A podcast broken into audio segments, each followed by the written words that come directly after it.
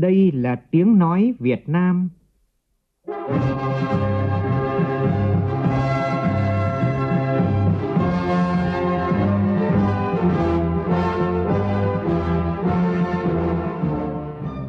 là tiếng nói Việt Nam phát thanh từ Hà Nội, thủ đô nước Cộng hòa xã hội chủ nghĩa Việt Nam.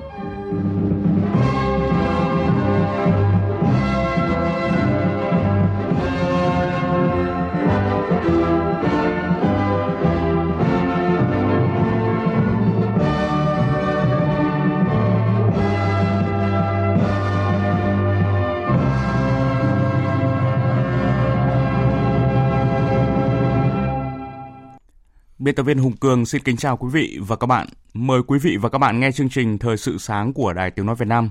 Hôm nay thứ 6 ngày 17 tháng 5 năm 2019, tức ngày 13 tháng 4 của năm Kỷ Hợi. Chương trình có những nội dung chính sau đây.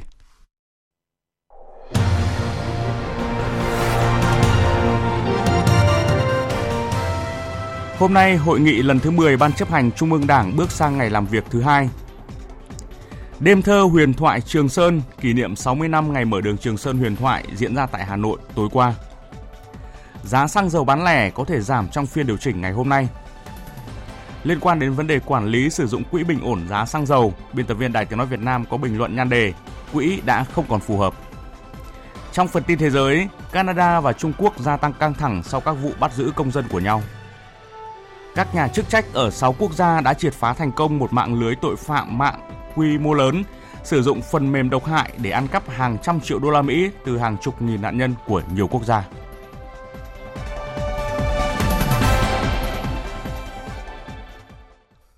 Bây giờ là nội dung chi tiết.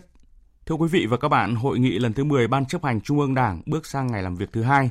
Theo dự kiến chương trình, sáng nay Trung ương làm việc tại tổ thảo luận báo cáo tổng kết thực hiện chỉ thị số 36 của Bộ Chính trị khóa 11 về Đại hội Đảng bộ các cấp tiến tới Đại hội đại biểu toàn quốc lần thứ 12 của Đảng và dự thảo chỉ thị của Bộ Chính trị khóa 12 về Đại hội Đảng bộ các cấp tiến tới Đại hội đại biểu toàn quốc lần thứ 13 của Đảng. Buổi chiều, Bộ Chính trị họp xem xét cho ý kiến về các báo cáo tiếp thu giải trình ý kiến thảo luận của Trung ương về đề cương các văn kiện trình Đại hội 13 của Đảng. Thưa quý vị và các bạn, sau khi Đài Tiếng Nói Việt Nam phát bài phát biểu của Tổng Bí thư Chủ tịch nước Nguyễn Phú Trọng trong phiên khai mạc ngày hôm qua, cán bộ, đảng viên và nhân dân cũng cho rằng văn kiện cần đặt mục tiêu đưa nước ta trở thành nước công nghiệp theo hướng hiện đại, đồng thời phát huy dân chủ xã hội chủ nghĩa, đảm bảo thực hiện quyền làm chủ của nhân dân. Ghi nhận của phóng viên Lại Hoa. Giáo sư nhà giáo nhân dân Vũ Dương Ninh, Đại học Quốc gia Hà Nội cho rằng muốn xây dựng một xã hội công nghiệp thì phải có con người phù hợp với nền sản xuất công nghiệp. Muốn tiến lên một xã hội công nghiệp, nhất thiết phải xây dựng một con người có tác phong công nghiệp. Quan trọng nhất là tính kỷ luật. Kỷ luật trong tất cả mọi khâu, từ sản xuất cho đến sinh hoạt, cho đến đời sống, cho đến ngoài xã hội. Mà theo tôi, bước tiến lên của chúng ta đấy, điểm yếu nhất chính là chỗ này. Đối với vấn đề dân chủ, cán bộ đảng viên và nhân dân cho rằng điều đáng quan tâm nhất trong tình hình hiện nay là thái độ đối với dân chủ, biết sử dụng dân chủ, có thái độ hợp lý đối với dân chủ, có nguyên tắc và cơ chế dân chủ thì văn hóa dân chủ sẽ dần được hoàn thiện. Giáo sư tiến sĩ Hồ Sĩ Quý, nguyên Viện trưởng Viện Thông tin Khoa học Xã hội cho rằng dân chủ và nhà nước pháp quyền là cặp song sinh. Pháp quyền nghĩa là thượng tôn pháp luật. Mọi hạn chế quyền tự do công dân phải được xem xét một cách cẩn trọng và chủ yếu là nhằm bảo vệ Tổ quốc. Dân có trách nhiệm phản biện chính sách pháp luật, kể cả xây dựng Đảng. Dân chủ không phải là chỉ ngoài các vấn đề xã hội mà trong chính cái công việc của Đảng, trong các hoạt động sinh hoạt Đảng. Trước hết là đảng viên nhưng mà người dân cũng cần thiết phải có tiếng nói phản biện ở đây. Chương trình xin được tiếp tục với các nội dung khác. Hôm nay tại thành phố Thái Bình, tỉnh Thái Bình, Bộ Thông tin và Truyền thông tiếp tục tổ chức hội thảo và diễn tập an toàn an ninh mạng cho các sở thông tin và truyền thông toàn miền Bắc. Thông tin của phóng viên Mai Hạnh.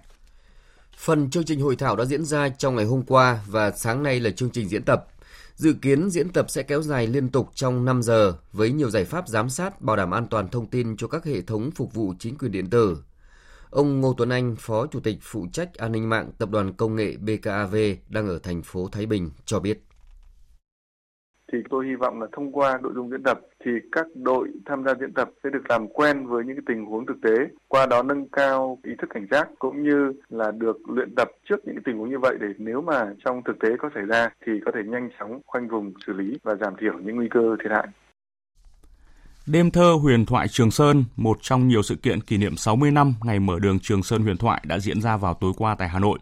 Chương trình là buổi giao lưu nghệ thuật giữa các nhà thơ về đường Trường Sơn và sự chia sẻ về những kỷ niệm trong quá trình mở đường Trường Sơn của người lính ngày ấy. Phản ánh của phóng viên Thủy Tiên.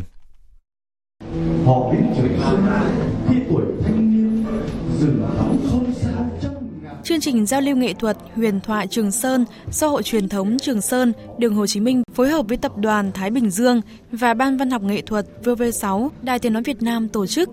Chương trình mang đến cho công chúng những cảm nhận thực tế về sự khó khăn, gian khổ cũng như tinh thần anh dũng của những người lính để tạo nên tuyến đường huyết mạch chi viện cho miền Nam. Qua lời kể của những người lính mở đường ngày đó như Thiếu tướng Tô Đa Mạn, Thiếu tướng Lương Sĩ Nhung, anh hùng lực lượng vũ trang nhân dân Phan Văn Quý. Đến với đêm thơ huyền thoại Trường Sơn, nhà thơ Anh Ngọc đã chia sẻ những cảm xúc về hoàn cảnh sáng tác bài thơ Khoảng đất dưới võng trên mảnh đất huyền thoại. Nhà thơ Trần Đăng Khoa thể hiện bài thơ Cái Cập Kênh và bày tỏ sự cảm mến về cái tài, về ý nghĩa từng câu thơ của cố nhà thơ Phạm Tiến Duật. Những vần thơ mộc mạc, chân phương đã phần nào lột tả được sự khó khăn, gian khổ ngày ấy của người lính mở đường, mang đến nhiều xúc động cho các đại biểu và công chúng. Ông Nguyễn Thế Kỳ, Tổng Giám đốc Đài Tiếng nói Việt Nam chia sẻ. Hôm nay thì tôi đến với một cảm xúc, với một sự biết ơn công lao của các tướng lĩnh, các anh hùng, các chiến sĩ, quân đội cũng như thanh niên sung phong. Rồi thì dân công hỏa tuyến mà đã làm nên con đường Trường Sơn huyền thoại. Một con đường của ý chí, của cái khát vọng là giải phóng miền Nam, thống nhất đất nước. Một cái con đường mà mỗi tấc đất đều có máu và nước mắt của bộ đội ta, của nhân dân ta, của lực lượng bộ đội thanh niên sung phong. Đường Trường Sơn, tuyến chi viện chiến lược đặc biệt, cũng có thể nói là con đường máu, bởi nơi đây đã chứng kiến sự hy sinh anh dũng của rất nhiều chiến sĩ, thanh niên xung phong cũng như dân công hỏa tuyến. Và đây cũng chính là nguồn cảm hứng bất tận cho ra đời những áng văn thơ còn mãi với thời gian.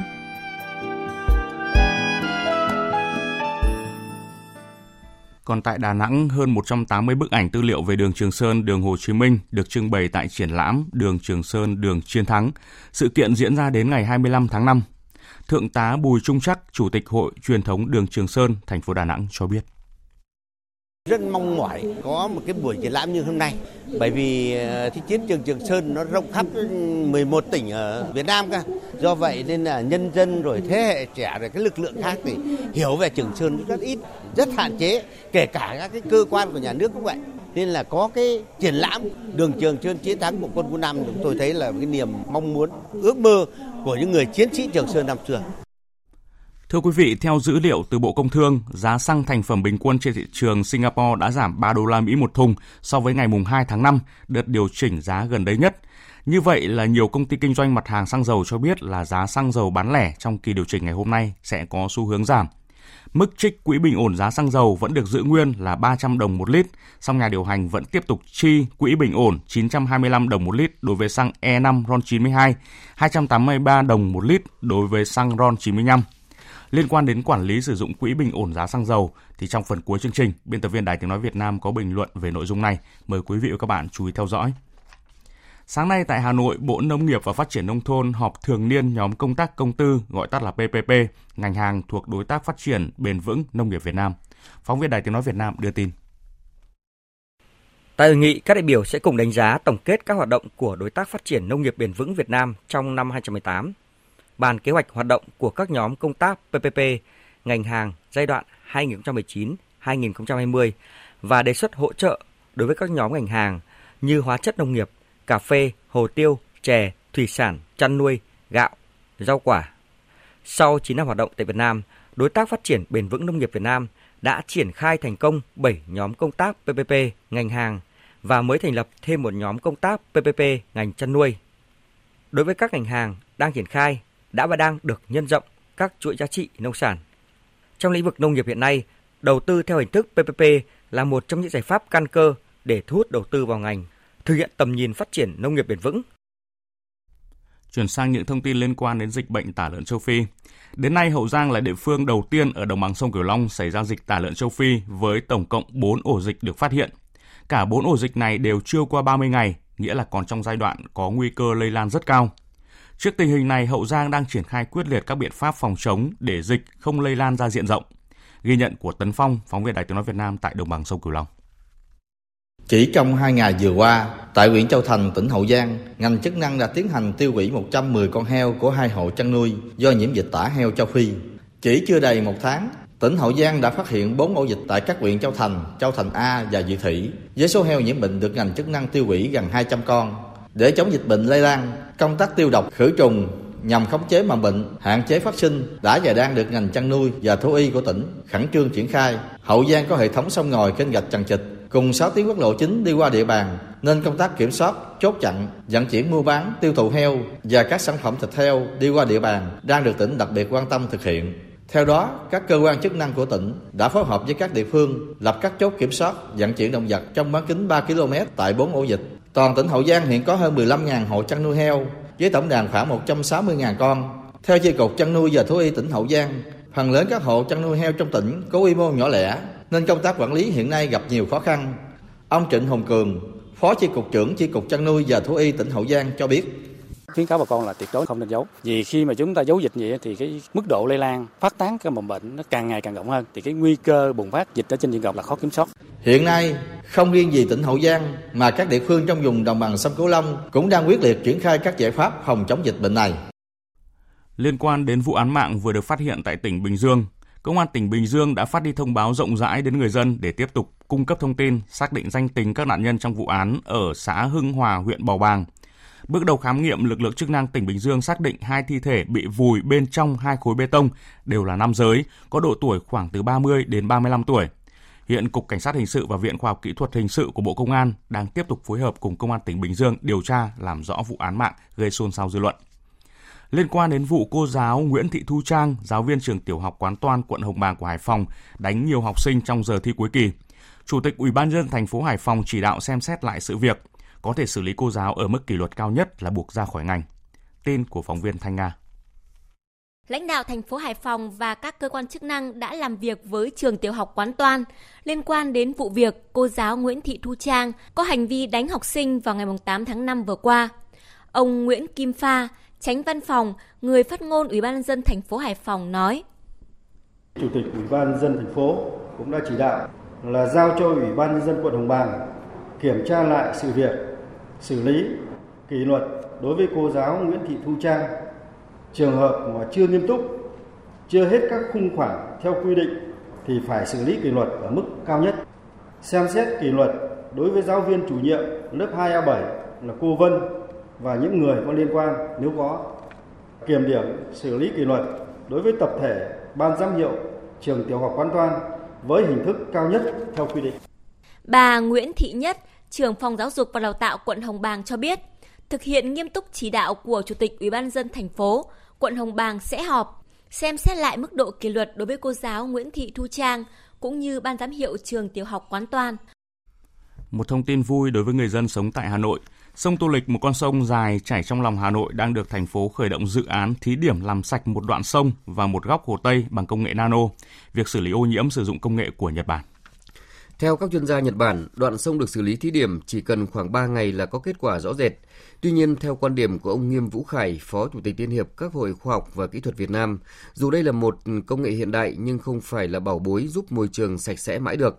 Do vậy, chúng ta phải tiếp cận đến giải pháp tổng thể và xử lý rác thải và nước thải từ nguồn. Sông Tô Lịch ngày nay có chiều dài khoảng 14 km, toàn tuyến sông có hơn 200 cửa xả nước thải.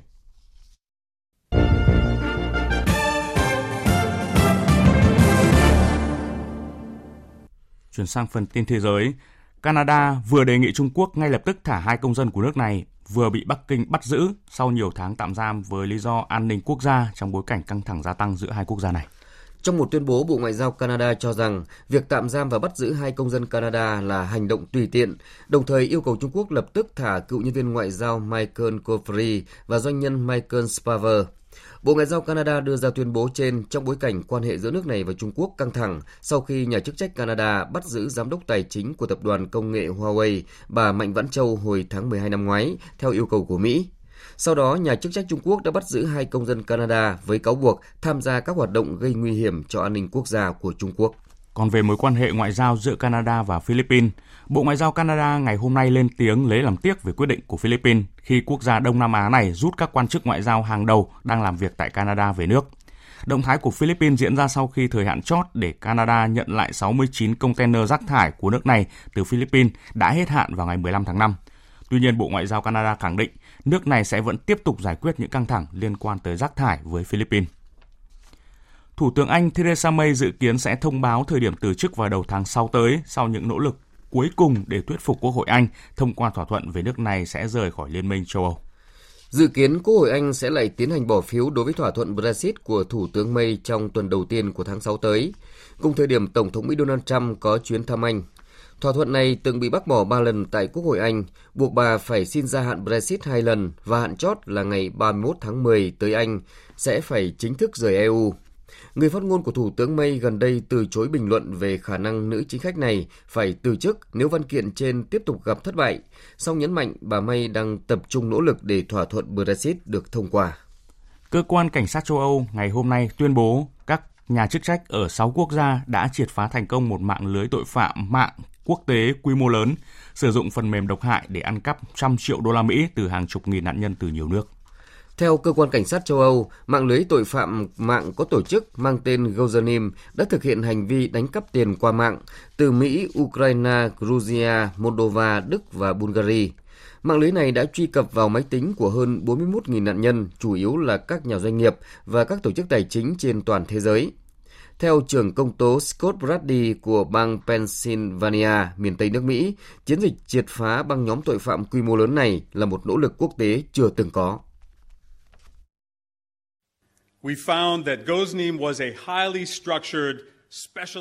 Chúng tôi thấy Gozanim là một mạng lưới tội phạm có tổ chức và chuyên biệt, và loại tội phạm mạng này là một vấn đề quốc tế, nó đòi hỏi một giải pháp quốc tế.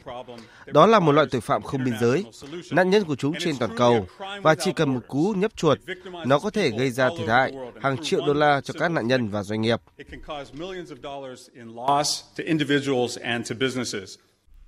Tiếp theo là một số thông tin thể thao.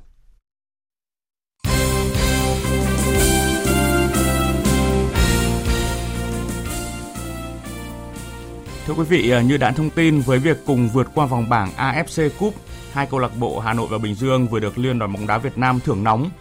Đây là lần đầu tiên trong lịch sử AFC Cup Việt Nam mới có đại diện vượt qua vòng bảng, và để động viên tinh thần hai đội Hà Nội và Bình Dương thì VFF đã quyết định thưởng mỗi bên 200 triệu đồng. Đối thủ của Hà Nội ở bán kết khu vực Đông Nam Á là Ceres Negros của Philippines, còn Bình Dương đối mặt với Makassar của Indonesia. Về thông tin lịch thi đấu vòng 10 V-League năm 2019, chiều nay trên sân của câu lạc bộ Than Quảng Ninh, đội chủ nhà Quảng Ninh sẽ có cuộc đối đầu với câu lạc bộ Thành phố Hồ Chí Minh. Các trận đấu còn lại của lượt đấu này sẽ lần lượt diễn ra trong 2 ngày cuối tuần này. Tiếp theo là một số tin quần vợt quốc tế. Hôm qua cả Federer, Nadal và Djokovic đều có những chiến thắng dễ dàng ở trận ra quân để cùng nhau tiến vào vòng 3 Roma Masters. Trong khi Federer gặp đôi chút khó khăn để vượt qua Joao Sousa 6-4, 6-3, thì Nadal tốn ít sức hơn khi đánh bại Jeremy Chardy với tỷ số là 6-0, 6-1. Djokovic cũng dễ dàng buộc Denis Sapovalov phải gác vượt sau 2 set với tỷ số 6-1 và 6-3.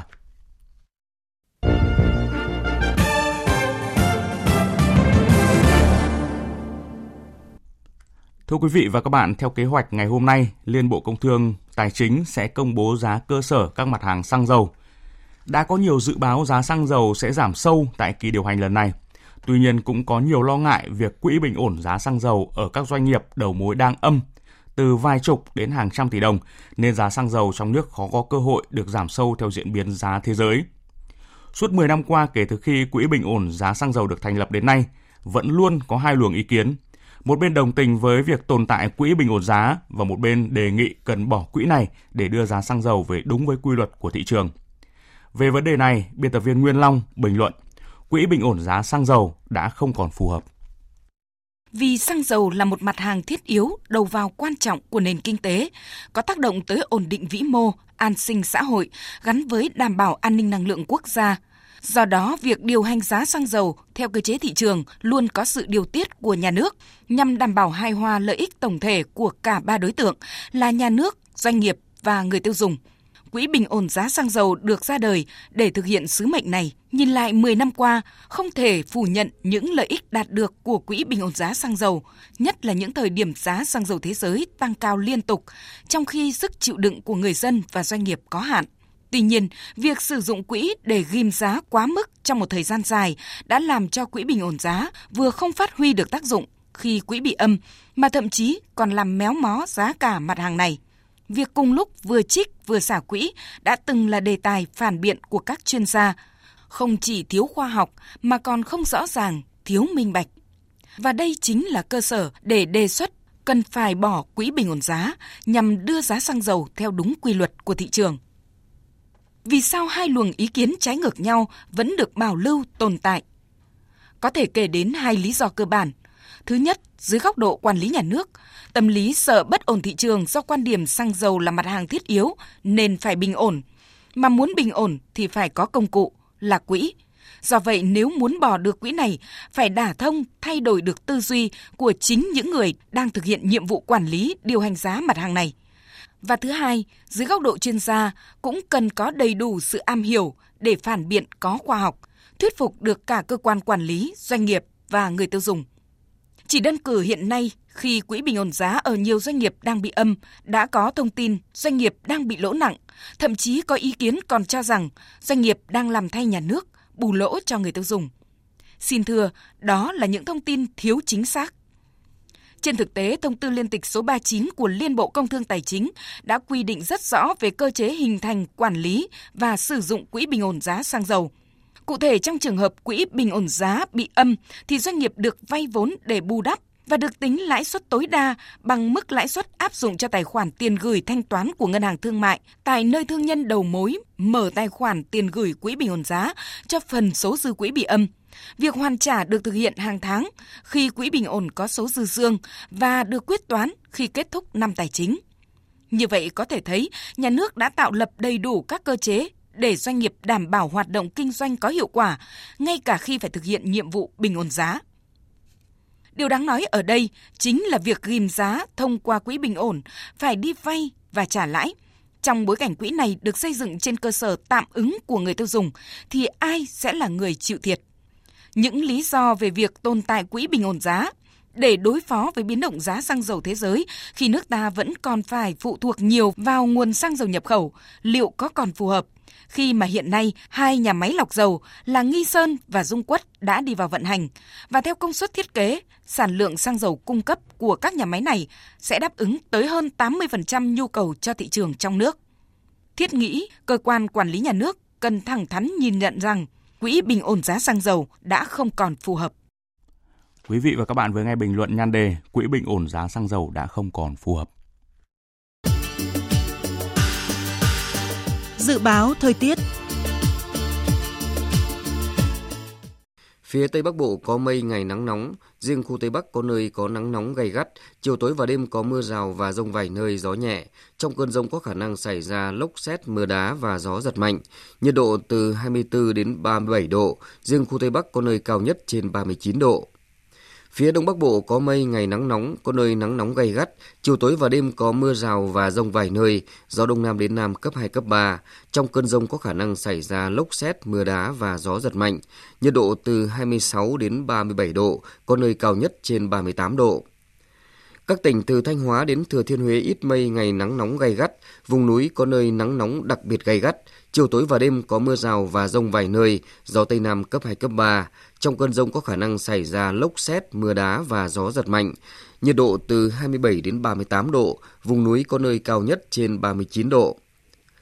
Các tỉnh ven biển từ Đà Nẵng đến Bình Thuận có mây, ngày nắng nóng, phía Bắc có nơi nắng nóng gay gắt, chiều tối và đêm có mưa rào và dông vài nơi, gió Tây Nam cấp 2, cấp 3. Trong cơn dông có khả năng xảy ra lốc sét và gió giật mạnh, nhiệt độ từ 26 đến 37 độ, có nơi cao nhất trên 38 độ. Tây Nguyên có mây, ngày nắng, có nơi có nắng nóng, chiều tối và đêm có mưa rào và dông vài nơi, gió Tây Nam cấp 2, cấp 3. Trong cơn dông có khả năng xảy ra lốc sét, mưa đá và gió giật mạnh, nhiệt độ từ 21 đến 34 độ, có nơi trên 35 độ. Nam Bộ có mây, ngày nắng, có nơi có nắng nóng, chiều tối và đêm có mưa rào và dông vài nơi, gió Tây Nam cấp 2, cấp 3. Trong cơn dông có khả năng xảy ra lốc sét, mưa đá và gió giật mạnh. Nhiệt độ từ 24 đến 35 độ, có nơi trên 35 độ. Khu vực Hà Nội có mây, ngày nắng nóng, có nơi nắng nóng gay gắt, đêm không mưa, gió Đông Nam đến Nam cấp 2, cấp 3, nhiệt độ từ 27 đến 38 độ. Tiếp theo là dự báo thời tiết biển. Vịnh Bắc Bộ không mưa, tầm nhìn xa trên 10 km, gió Nam đến Tây Nam cấp 4, cấp 5. Vùng biển từ Quảng Trị đến Quảng Ngãi không mưa, tầm nhìn xa trên 10 km, gió Nam đến Tây Nam cấp 4. Vùng biển từ Bình Định đến Ninh Thuận không mưa, tầm nhìn xa trên 10 km, gió Tây Nam cấp 4. Vùng biển từ Bình Thuận đến Cà Mau có mưa rào vài nơi, tầm nhìn xa trên 10 km, gió Tây Nam cấp 4. Vùng biển từ Cà Mau đến Kiên Giang bao gồm cả Phú Quốc có mưa rào rải rác và có nơi có dông, tầm nhìn xa trên 10 km, giảm xuống 4-10 km trong mưa, gió nhẹ. Trong cơn dông có khả năng xảy ra lốc xoáy và gió giật mạnh. Khu vực Bắc và giữa Biển Đông có mưa rào vài nơi, tầm nhìn xa trên 10 km, gió Nam đến Tây Nam cấp 4, cấp 5. Khu vực Nam Biển Đông có mưa rào rải rác và có nơi có dông, tầm nhìn xa trên 10 km, giảm xuống 4-10 km trong mưa, gió Tây Nam cấp 3, cấp 4. Khu vực quần đảo Hoàng Sa thuộc thành phố Đà Nẵng không mưa, tầm nhìn xa trên 10 km, gió Nam đến Tây Nam cấp 4, cấp 5. Khu vực quần đảo Trường Sa thuộc tỉnh Khánh Hòa có mưa rào rải rác và có nơi có dông, tầm nhìn xa trên 10 km, giảm xuống 4-10 km trong mưa, gió Tây Nam cấp 3, cấp 4. Vịnh Thái Lan có mưa rào và dông rải rác, tầm nhìn xa trên 10 km, giảm xuống 4-10 km trong mưa, gió nhẹ. Trong cơn dông có khả năng xảy ra lốc xoáy và gió giật mạnh. Những thông tin thời tiết vừa rồi đã kết thúc chương trình Thời sự sáng nay của Đài Tiếng nói Việt Nam. Chương trình do biên tập viên Hùng Cường biên soạn và thực hiện với sự tham gia của phát thanh viên Hoàng Sang, kỹ thuật viên Việt Thái, chịu trách nhiệm nội dung Đồng Mạnh Hùng.